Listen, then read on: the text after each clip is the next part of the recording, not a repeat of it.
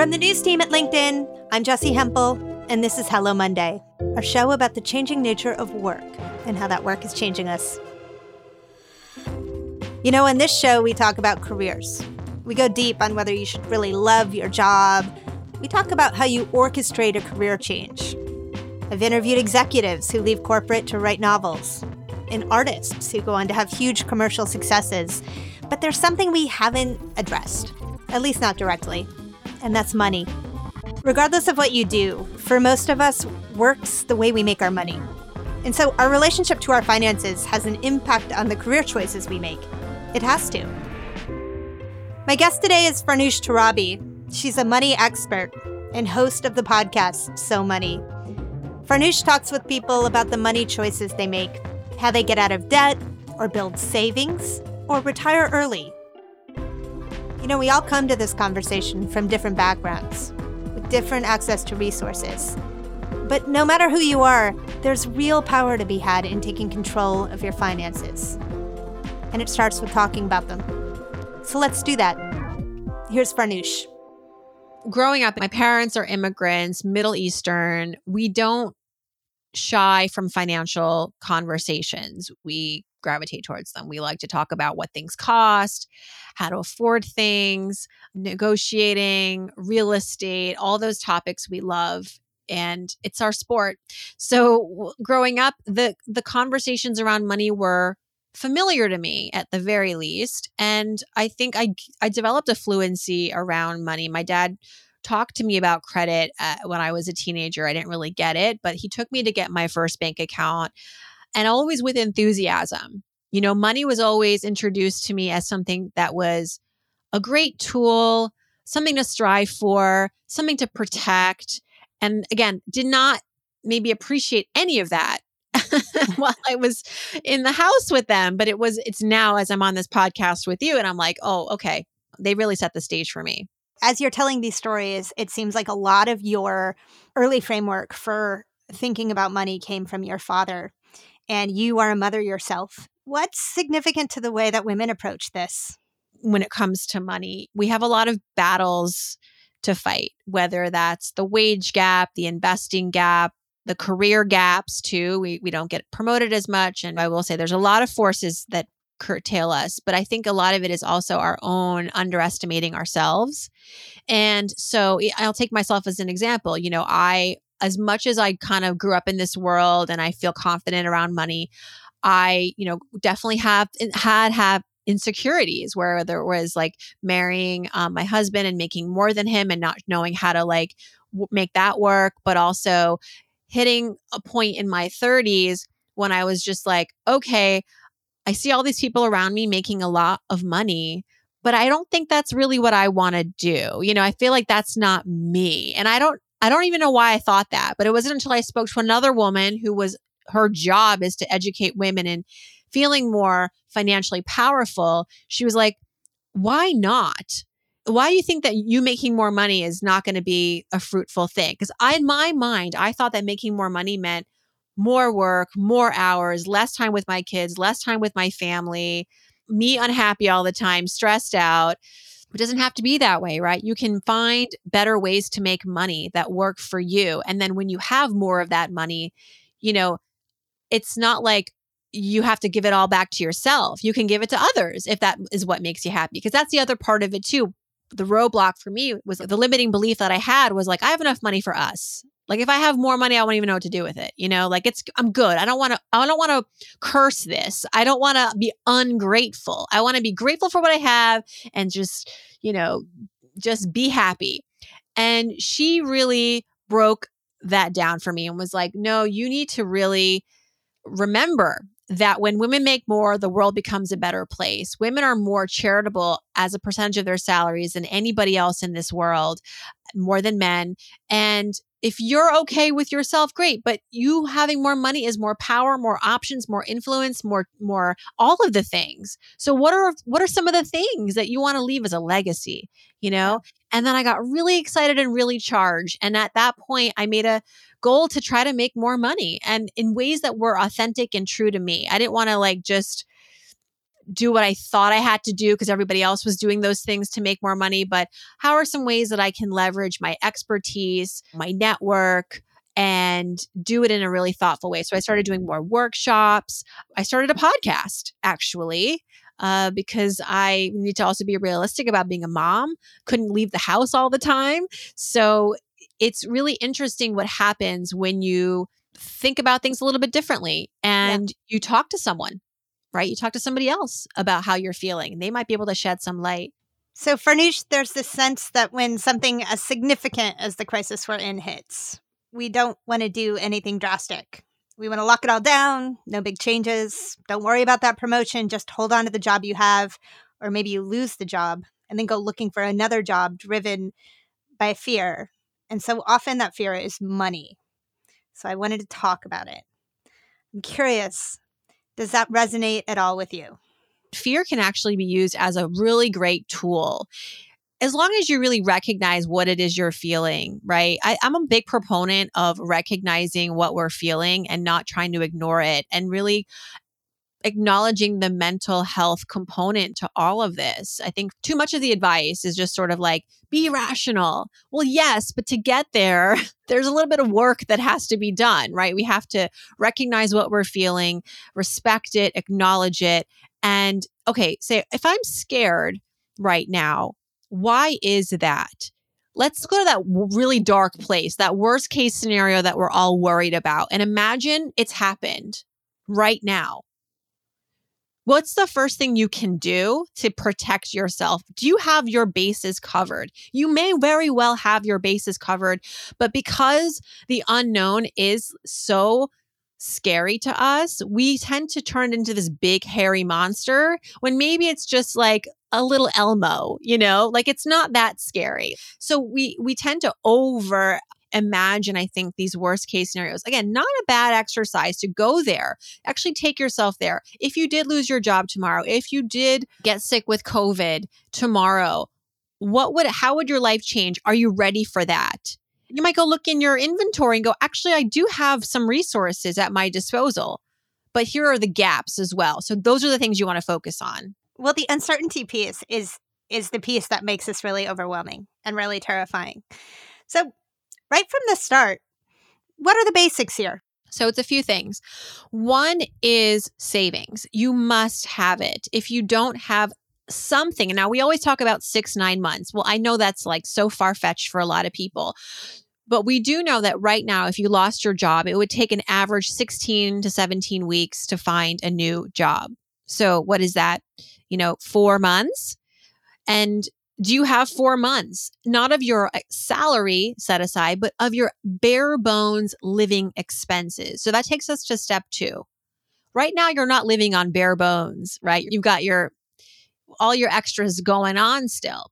So imagine if you lost your job tomorrow and you had to live on just the necessities. What are those six to 10 things? It's your rent, it's your food bill, which you might decrease in, in, an, in a circumstance like this. You're not eating out as much, you're cooking more. Go down the list. Are there things that you're subscribing to that in good times are no no big deal? But when you're trying to cut back, that extra $15 a month really doesn't make sense. Of course, Farnoosha's starting with the assumption that over here at Hello Monday, we're really great budgeters. And I'd love that to be true, but that may be asking a lot, especially during a pandemic. Anyway, we're going to take a break. When we come back, Farnoosh will share tips on how to keep track of your spending. And we're back with more of our money episode. My guest today is Farnoosh Torabi, host of the podcast So Money. And Farnoosh had some great ideas for how we can each budget better.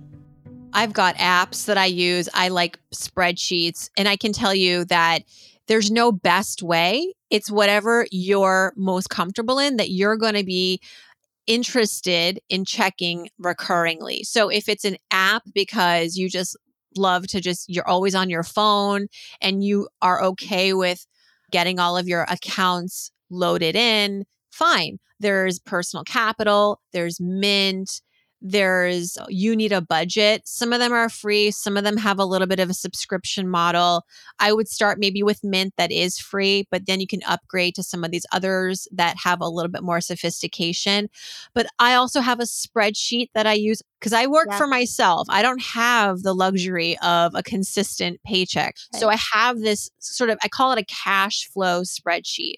Basically, what's coming in every month or what I'm anticipating coming in every month. And then at the bottom, it's all of my anticipated expenses. A lot of these are the same expenses every single month. And um, I try to keep, you know, my credit card bills to a certain amount every single month. It's really that simple. And if you want to just get started and you have no idea how you've been spending or what's going in or what's going out, just look at your last month or two's worth of bank statements online and also your you know your credit card statements wherever you're doing most of your transacting just put it all out on a spreadsheet it you know it took might take a couple hours but you learn a lot about yourself through this process so it's making me think of the way that my wife and I do it. I'll tell you what we do, and um, it it's fairly nerdy. I realize that I'm I'm telling you, and we don't talk about it with most of our friends yet. But we have a Google spreadsheet that is our family budget, where we record our spending. And I like doing this. I'm a nerd about it. And she does it because it's necessary for our family, but would not choose to do it. And so we're having trouble figuring out how to talk about it because, you know, there's nothing more weighted than a talk about finance between spouses who share different positions on how finance works. And so we scheduled a weekly meeting. It's called the Family Projects Meeting. And we literally have an agenda for the meeting and anything that's bothering us. Let's say the electricity bill is like, you know, $200 and I am really angry about that. Rather than scream about it when I open the bill at 9:30 on a Tuesday night, I just put it on the agenda and I just bring it up in the meeting and then we just check it off. And that for us has been the secret to family budgeting. It's actually worked really well. Having that frequent dialogue is eh, the North Star for couples, right? Whether you're scheduling it or you're just getting on a cadence of texting each other. Get in the habit of at least communicating about money regularly somehow and and you can create guidelines for this like whenever one of us wants to buy something over let's say $150 or $200 we should just and if it's for the family like if it's you know we just bought a laser printer we're getting some sort of gadget for the kitchen like let's just i'll send you a link to it that i'm thinking of buying this and i'm doing it weekly. That's a lot. I hear most couples do the money date once a month but you know once a week maybe in this environment is not a bad idea. There's a reason my wife and i check in so frequently on our finances right now. And honestly I, I bet a lot of folks out there are in the same position as us you know, her employment is about to change. She's a director at an early childhood center. And because the pandemic has been so rough on that kind of business, the center is going to close in December. She'll lose her job. And that makes us both a little nervous. So we we want to make sure that we're ready. Some advice maybe unsolicited. Um Please. practice for like a month just living off of one person's income. I say this to couples uh, even if it's just one pay cycle or one billing cycle, imagine your spouse got laid off. Let's like live in that. You know, the good news is if it gets really hard, you, you can always fall back on that second income. It's not actually gone, but it's a great way to jumpstart your savings. And it's also a great way to simulate what it may be like, what, you know, in this environment, with unemployment where it is at, it's not a bad exercise to go through it. And then you might realize a lot of important things like we're spending money on stuff that we don't need, or we need to have more in savings. And so we will continue doing this maybe for another couple of months. I know so many of my friends pre recession did this as a way to save aggressively for the baby that was about to come, or we know that my husband or my wife is going to go to graduate school in the next six months, not making an income. So between then and now, we need to really get a cash savings going. So we're going to try to maybe spend only half of that spouse's paycheck every single month as opposed to all of it. Yeah you know, I think so much of what you bring in your show to personal finance is a sense of control. It's not about having the most money, it's about understanding your access to resource so that you can do the most things with your life that you want to do. Yeah, it's about strategy. I talk about debt. There's like definitely a cohort of my listeners that never want to have debt in their lives. They're super hyper focused on paying down even their mortgages. So excited to be mortgage free at 45. And I'm like, great, what's in your investment account? Can you retire now? No, because you've been putting all your money towards a 4% mortgage as opposed to a stock market, which for the last 11 years, you know, has gone gangbusters. And so what I would love to encourage people is to think outside the norms of personal finance and be more nuanced in how they approach their strategies. So, just to take a step back here, assuming that our listeners have what they need, can can manage their basic needs. Like how do you understand the relationship between money and career?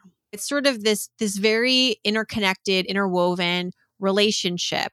Again going back to my one of my my favorite mantras that money affords you options. If you're not happy in your career or in your current job um, you may you may stay there because financially you don't have any other choices right? What are you going to do? You don't have savings so you can't like take time off. It's a it's a privilege to quit your job.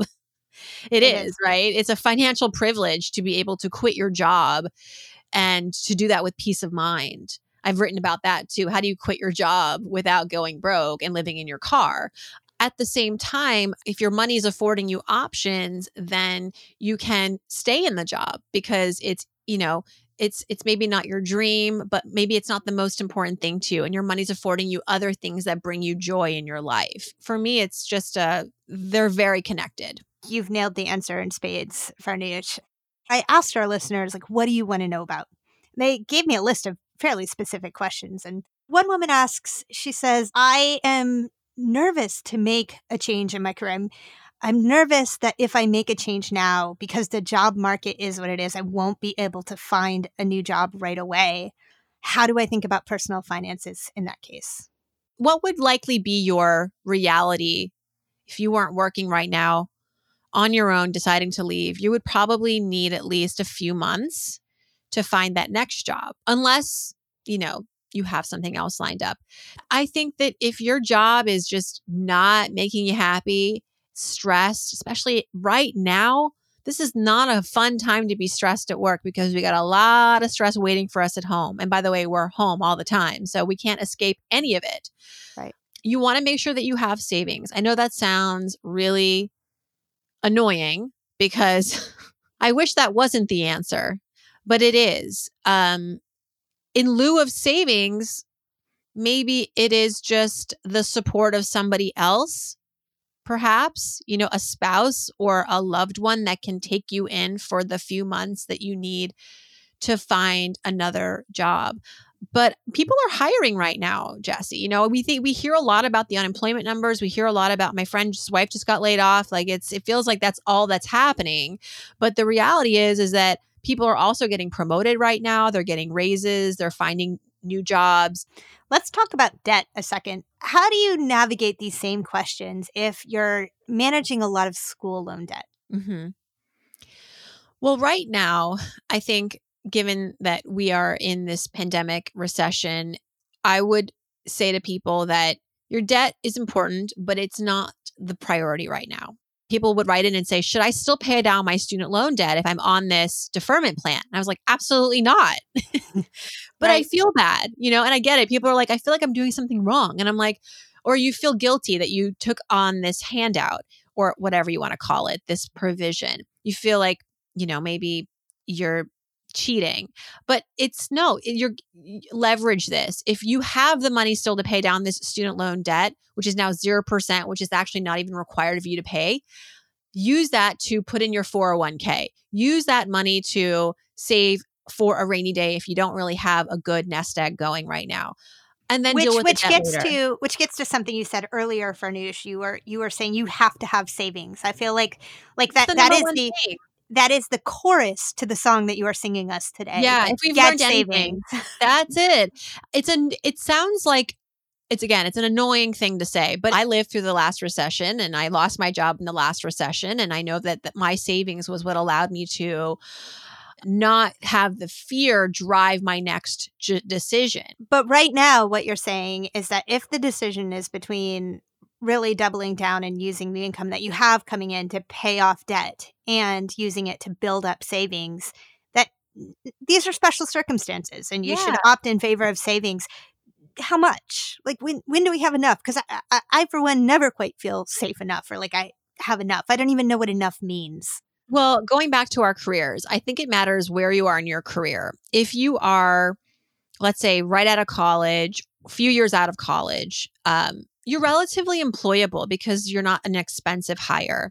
For the most part, you're not making six figures yet in your early 20s. You're more likely to be rehired. I think you can even look at the Bureau of Labor's data where they they break it down I think by age of who, how long it's taking certain cohorts of people to find work. On average it's 4 months, but if you're 25 it might only take you a month or 2 months. So you may not need the full recommended 6 to 9 months of living expenses set aside. That's great if you do, but you're not screwed if you don't have that. If you're more mid-career where you would want that bigger salary and all the things that go with it and you're you're a senior in your job and maybe you were in an industry like my father for example who got laid off at 60 63 where he was super senior and you know his industry was shrinking because there's a lot of consolidation and that's actually why he lost his job. There are not many of his positions left right? So his he took him a year to find another job you know and even then it required him to brush up on a lot of skills and fill some gaps and pivot a little bit within his industry. He ended up getting a great job but it took over a year. Six to nine months is right now what we say to people we were saying that to people in march because there was so much uncertainty right although it's still it's it's anyone's guess but i think six months would be great for everybody but again know your know your likelihood to get rehired uh, if that's your goal, you know, to get rehired somewhere. I think that conversations around money often are laced with embarrassment and shame. People who haven't talked about money before they have a lot of feelings as they start to try to talk about it yeah. and there's there are so many places that we can go for information about it like where do we begin we can begin with ourselves really you know having it's like you got to love yourself more than anyone or you're not going to receive the love. Like you have to really get clear on your money narrative. Why do you have certain scarcity mindsets around things or fear or insecurity? And you can go down memory lane with a therapist. There are financial therapists out there. There's money coaches, there's therapists, and there's also people like me who I've just been in this world for so long. I'm super transparent about my own finances. I'll I'm just here to help people, you know, get stronger as far as their financial mindset and thinking knowing that they can do it, showing them strategies and creating that safe place. So wherever you feel safe, starting with yourself and then maybe it is your spouse, maybe it is your mother, maybe it is your sister-in-law or a coworker, having a money friend identify someone else in your life or in your near life that you're getting vibes where like they're also kind of in the same place.